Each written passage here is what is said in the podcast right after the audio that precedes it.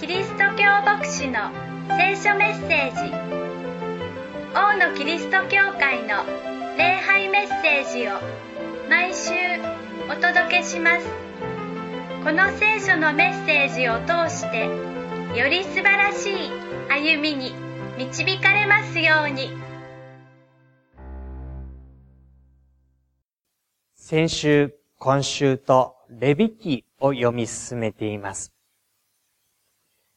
昨、えー先週は、アロンの二人の息子が、その過ちゆえに即座に命を落とした。そのことをご一緒に読みました。そのことは私たちにいくつかのことを教えます。一つは、私たちがいかに過ちを犯しやすいものであるかということです。神が教え、しなさいと言ったことをしない。あるいは、するなと言ったことをしてしまう。容易にその罪の中にはまり込んでしまいやすいのが私たちの性質のうちにあるしかも、そのことについて、即刻速やかな死という結果が出たことを見るときに、私たちの罪というものは、いかに重大な深刻な結果を招くものであるかということも、いやおなく突きつけられることです。普段、私たちの歩みは、何かを選択したら、行動を起こしたら、3秒後にそのことが結果になってバーンと返ってくるようなことはありません。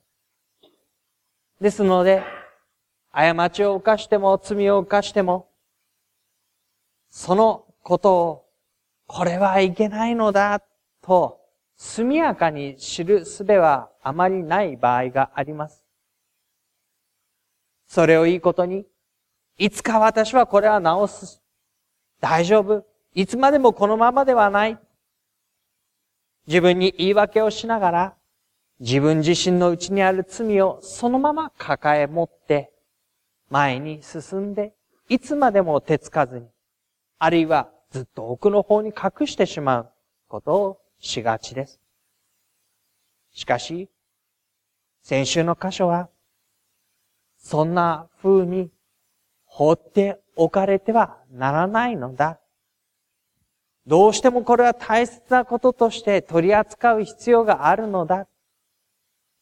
そのことを私たちに語りかけ教えてくれるものです。その後、アロンの息子二人が神の前に命を落としました。その後、アロンは神から全焼の生贄を捧げるときにはこうやって捧げなさい。命じられます。聖なる装束をつけて清めの儀式を終えて、自分と自分の家族のために贖いの生贄を捧げる。そして民全体のために生贄を捧げる。具体的には二頭の親木を用意しなさい。一頭はほふって血を流して神の前に捧げなさい。もう一頭は生きたまま立たせておきなさい。そこに戻って行って、両手でそのヤギの上に頭に手を置いて、民のありとあらゆる罪をこの上に告白しなさい。そしてその罪をかぶせたヤギを野に放つんだ。もはやその罪や過ちは民の中にはない。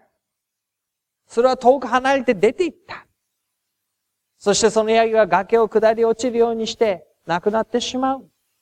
そう、もう罪は私たちのうちにとどまらず、私たちのうちにはないのだ。それはいなくなったのだ。滅びたのだ。私たちを支配しないのだ。アザゼルの子ヤギと言いました。そのアザゼルのヤギを野に放ちなさい。そのことは、私たちに、神は許そうとしているのだっていうことを明確に教えます。年に一度、彼らのカレンダーで第7の月の10日に、祭司がその死聖所に入っていって、これをきちんと、秩序正しく、毎年必ず行いなさい。民はその日を休みの日として、そのことを彼らもまた心を合わせて見守りなさい。これがあなた方に与える永遠の掟だと言うんです。どのような罪であろうとも、いかに民が神に背を向けようとも、この時、神は民を許すんだ。あがなって自分のものとするんだ。神は許す方なんだ。そんな神が民に向かって語りかけていくのが今日の18章の初めのところになります。過去を許し、その過ちから私たちを解き放つ方が、こうおっしゃるのです。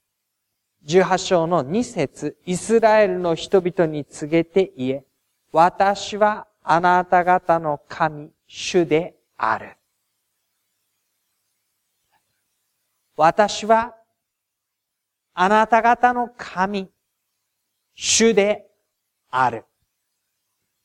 一切のものをすべ収め、良きもので満たし、そのご栄光を大いに表すお方は、あなた方の主人従われるべき、ただ一人誠のお方なのだ。私はあなた方の神、主である。そのお方が私たちを許し、私たちを受け入れ、私たちを買い戻し、神ご自身のものとして認めてくださった。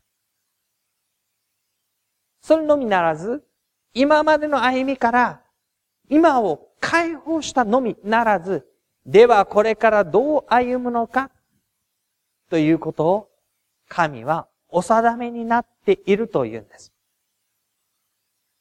これから神のものとされた私たちはどのように歩むのか。三節はこう書きます。あなた方はあなた方が住んでいたエジプトの地の習わしを真似てはならない。また私があなた方を導き入れようとしているカナンの地の習わしをも真似てはならない。彼らの風習に従って歩んではならない。今まで囚われの地として、そこに歩んでいたエジプトの風習、あるいは、これから約束の地、導き入れられようとしているカナンの地、そこにある風習、どれも真似てはならない。あなた方が従うのは、自分のものとするのは、彼らのものではなくて、あなた方の神、主の教えと定めであるというんですね。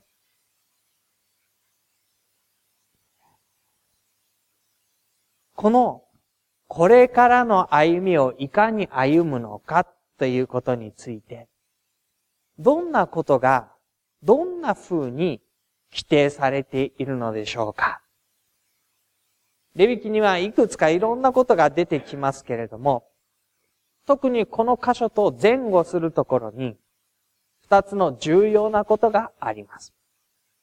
その本質、その言わんとしていることをご一緒に理解してみましょう。まず一つは、遡って17章のところです。17章の10節11節にこう書かれています。イスラエルの家の者、または彼らの間の在留異国人の誰であっても、どんな血でも食べるなら、私はその血を食べる者から私の顔を背け、その者をその民の間から立つ。どんな形であっても、血を飲み食するということは許されない。規定がされるんです。そんな血なんて頼まれても飲まないというような人もいらっしゃると思います。一体これは何のことなのでしょうか？人々の間には血を食し飲むということが行われる時がありました。理由、動機は単純です。その血を持つ命、力を自分の中に取り込むということです。動物の血を流す、その血を飲むということは、その動物が持っていた力や命を自分のうちに取り込む。自分の命が活性化する。自分の命が力強くなる。自分の歩みが勢いを増して進むことができる。そのために血を飲む。非常に単純、素朴な、その命を自分の内側に入れる力を得るという行為です。しかし、そのことがここではしてはならないと戒められています。なぜか。11節続いてこう書いてあるでしょう。なぜなら、肉の命は血の中にあるからである。私はあなた方の命を祭壇の上であがなうためにこれをあなた方に与えた。命としてあがないをするのは血である。血というのは、飲んで力を得るためにあなた方に与えたのではない。じゃあ何のため生贄をほふって血を流し、それを祭壇の上に振りかけて、あがないの生贄を捧げるときに、私はその血を通してあなた方をあがなおう。あなた方を私のものとしよう。あなた方に新しい力を与えて導こうと言うんです。血は、生贄として捧げられるときに、神から私たちへの力を与えるものでした。それを、異教の習慣は、神を抜きにして、動物からその命を力を自分の中に取り込もうとすることを指していました。しかし、神が定めたのは違うのだ。生贄として捧げられるときに、神が私をご自分のものとしてくださり、新しい力を与えて生かしてくださるのだ。神を抜きにして、力を得ることはないのだ。これが血を飲むということについての戒め、規定でした。では、今度は18章の今日読んでいただいた箇所の続きのところを見ていきましょう。そこには、やっぱり神様が特有の規定、戒めを与えられた。親族の間での性的な営みということについての禁じられた明示があります。18章の6節のところ。あなた方のうち誰も自分の肉親の女に近づいてこれを犯してはならない。私は主である。父を恥ずかしめること。すなわち、あなたの母を犯すことをしてはならない。彼女はあなたの母であるから、彼女を犯してはならない。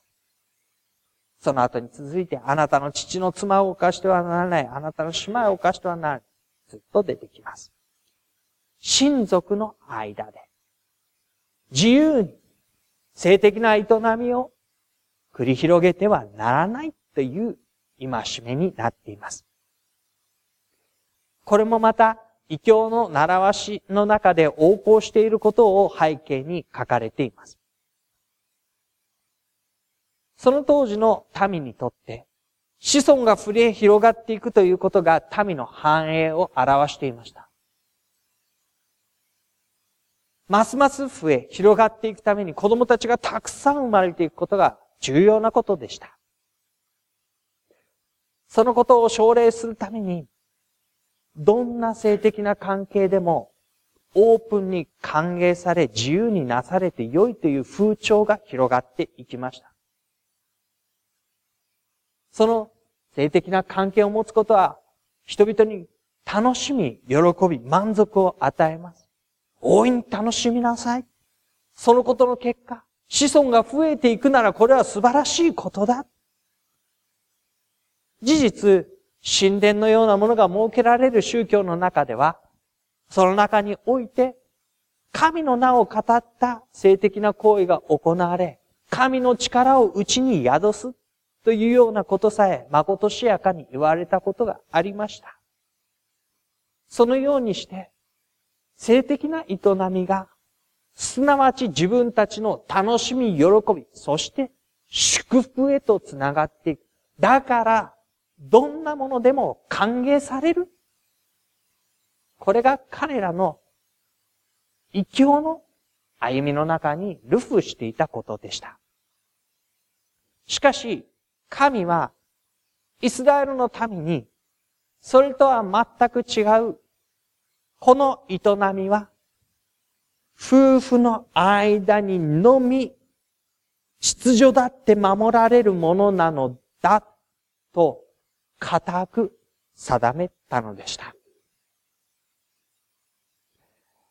この6節7節のところに近づく、犯すという言葉が出てきます。それは、裸をあらわにするという元々の意味合いの言葉から来ています。私たちは洋服を着てお互いに関わり合っている分には、それほど自分に恥ずかしさを覚えることはないでしょう。しかし、ひとたび洋服を脱いで裸になるならば、その姿を人の前にさらすというのはとても恥ずかしいことです。誰彼なく人の前に自分のあられもない姿をさらすことはできない。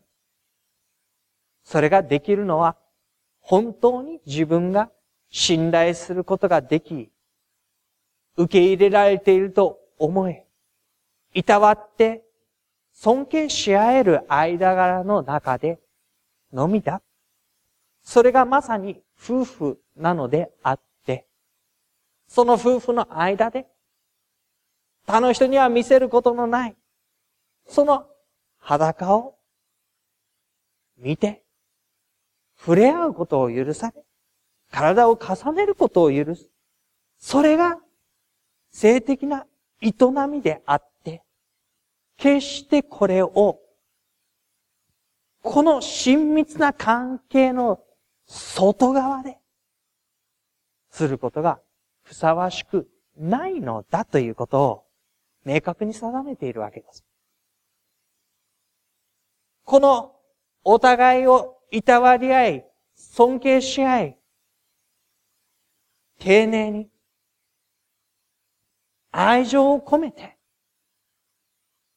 関わり合うことのできる関係の中でこそ、そこに喜びがあり、満たしがあり、祝福がある。それでは、子孫が増え広がらないじゃないか。神はどのように子孫を増え広がらせてきたでしょうかまさに神ご自身がこの夫婦の関係を通して、イスラエルの民を増え広がらせてきたのです。仮にその二人が高齢になっていてもはや子供を望めないという状況の中であったとしても、なおそのご夫婦を用いて、一族は栄えてきた。増え広がってきた。ここにも神を抜きにして喜びを快楽を、そして子孫繁栄を求める歩みなのか。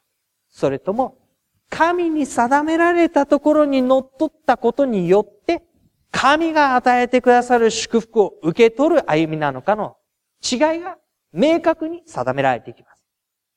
いつも神の民は後者なんだ。つまり、神のもとに歩んだ結果神が備える祝福を受け取っていく歩みとして。あなた方の歩みは定められていくんだ。これが明確にどう考えても動かしようのないレビキが定める私たちの歩みだというんです。で、その18章の4節はこう書くでしょう。あなた方は私の定めを行い、私の掟を守り、それに従わなければならない。私を抜きにして、あなた方の歩みはない。あなた方は、私のものを守り従え。私はあなた方の神、主であるのだ。あなた方の神、主であるお方が、私を抜きにあなた方の歩みはない。あなた方は私の掟と私の定めを守りなさい。それを行う人はそれによって生きる。それを行う人はそれによって命を得て、命の祝福を得て歩む。私はあなたの主である。神は私たちの過ち、罪深さ、それらを一切許すお方です。それに縛られている今を解き放つお方です。そのお方は私たちのこれからを築き上げんと教え、定め、導き、良きものをもたらす方です。私たちが許されるか許されないか、それは本の始まりの話に過ぎません。そこから始まって、私たちはこれからの生涯を完成に向かって導かれていく素晴らしい歩みに歩み出していきます。神はそれを誠に導かれるお方として私たちに望んでおられる。だから私たち、これを守り、行いなさい。これを抜きにして、あなた方の歩みはないのだ。民は、これから約束の地に入っていきます。周辺諸国はこの民のことを見ていました。彼らは不思議な導きによってエジプトから出てきた。彼らの神は恐るべき神だ。彼らは特別な民として歩んでいる。そして、その後、事実、ヨルダン川を渡って約束の地に入っていってそこで栄えていく民の姿を見ることになります。周辺諸国は二つのことを彼らの中に感じていました。一つは、とてもとてもとても不思議な導き、神の不思議な導きで、ここに来たということです。そしてもう一つは、彼らはその地での歩みを自分たちが栄えようと努力をして反映したのではなく、神の教えに従って歩んだ結果、あの祝福をなお得ている。神の教えに従っている結果、ああなっているのがあの民だ。それが彼らの新しいアイデンティティでした。それが彼らをエジプトの民からも区別し、先に住んでいたカナンの住民からも区別する。神の民であるということの中身でした。神の定められたところに従っていくとき、神からの良きもので歩んでいる人たち。それが私たちにも与えられている歩みです。こと細かなレビキのその決まり規定を私たちが同じように守るべきだということはありません。しかしその本質、神が私たちの前に置いた、こう歩めという歩みに従っていくときに、神がもたらす良きものが私の未来を作る。これが私たちの与えられた歩みなんです。今日のタイトル、共に目指すべきものという風にしました。そこには二つの意味が込められています。一つは、共にと言ったとき、私たちが共にという意味です。神の語りかけは、あなた方と続きます。あなた方の神主である。あなた方は守り行い。この信仰の歩みは神様と一対一の中で、人に部屋部屋で神と向かい合って、自分の努力心がけで、他の人から離れたところで実現していくものでは、決して、決してありません。あなた方という、共同体の中で、仲間の中で、必要であれば助け合い、支え合い、教え合い、正し合い、受け入れ合い、許し合い、そのようにして歩みが神の前に導かれていくものです。同じ時代、仲間として歩む兄弟姉妹、一人一人との歩み、関わりを指しています。またそれは、私たちの後に続く者たちとの関わりをも指していくでしょう。私たちの歩みは、私たちのこの世代で終わりではなく、続く世代、孫の世代、さらにその先にまで、良いものとして引き継がれ、その彼らもあなた方のうちに含まれて歩むものです。永遠の起きて教え定めとしなさいという言葉は、このことが引き継がれていき、受け継がれていき、彼らが自分のこととして受け取っていくことを指しています。私たちに与えられた歩みとして、これを共に目指していこうではありませんか。二つ目の意味は、私たちと言ったとき、あなた方と言ったとき、共にと言ったとき、神はそこから遠く離れているのではないということです。私はあなた方の神主であると宣言されたこの方は、民に石の板に教えを定めを刻んで、彼らの真ん中にそれを置いて、じゃあと自分は遠くに離れて、民はその石の板とにらめっこしながら、自分たちの未来をどうしようか。それを遠くで見ている方ではありません。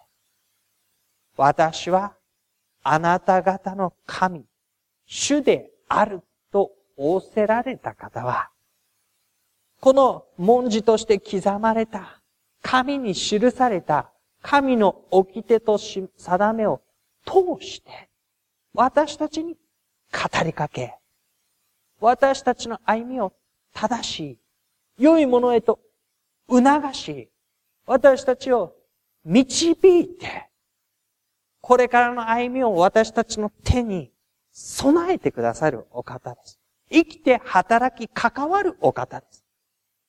共に目指すのは私と私たちだけでなく、神ご自身も私たちと共に関わって、これを与えんと導いてくださっている。今もなお、あなたのために、私のために。私たちの歩みは、そのように神が与えてくださる未来を受け取っていく歩みになります。教会の看板には、いつだってあなたのためにと書かれています。もし一つの言葉を加えるとすれば、いつだってあなたの未来のためにということでしょう。今までの歩みを許され、受け入れられ、神のものとされたあなたのこれからの歩みのために、神が関わり、私たちは共に歩もうとしている。それは私たち、この仲間に加えて、これからの人たちも含めて、そこに招かれ共に歩んでいく、私たちの大切な人、私たちの続く世代、孫、孫の次の世代にまで、神が備え導かれようとしていることが築き上げられていく。神を抜きにして、私の歩みを打ち立てるのではない。神と共に、神が備えられる歩みを持って、生かされていくのが私たちだ。そんな未来のために、神が関わってくださることの中に、私たちは歩み出そうとしています。しばらく黙祷の時を持ちながら、神の関わりが、私たちの未来を作っていくように、共に祈りましょう。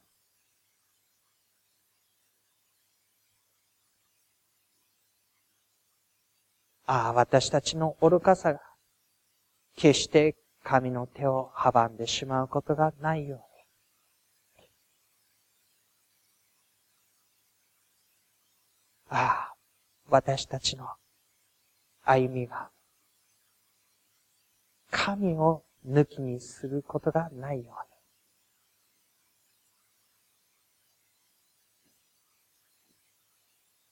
神の見業がなるように。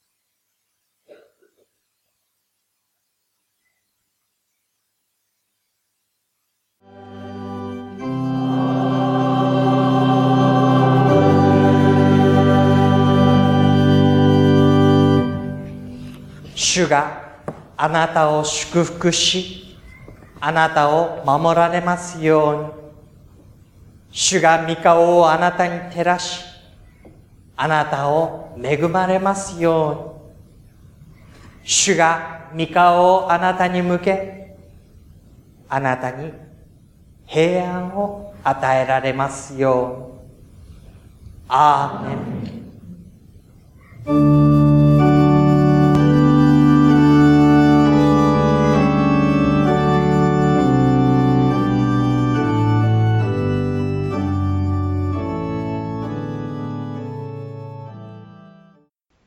キリスト教会の礼拝メッセージをお届けしました。お聞きになってのご意見やご感想をお寄せください。メールアドレスはのぶアットマークボクシドット JP nobu アットマーク bokushi ドット JP までお待ちしています。あなたの上に神様の豊かな祝福がありますように。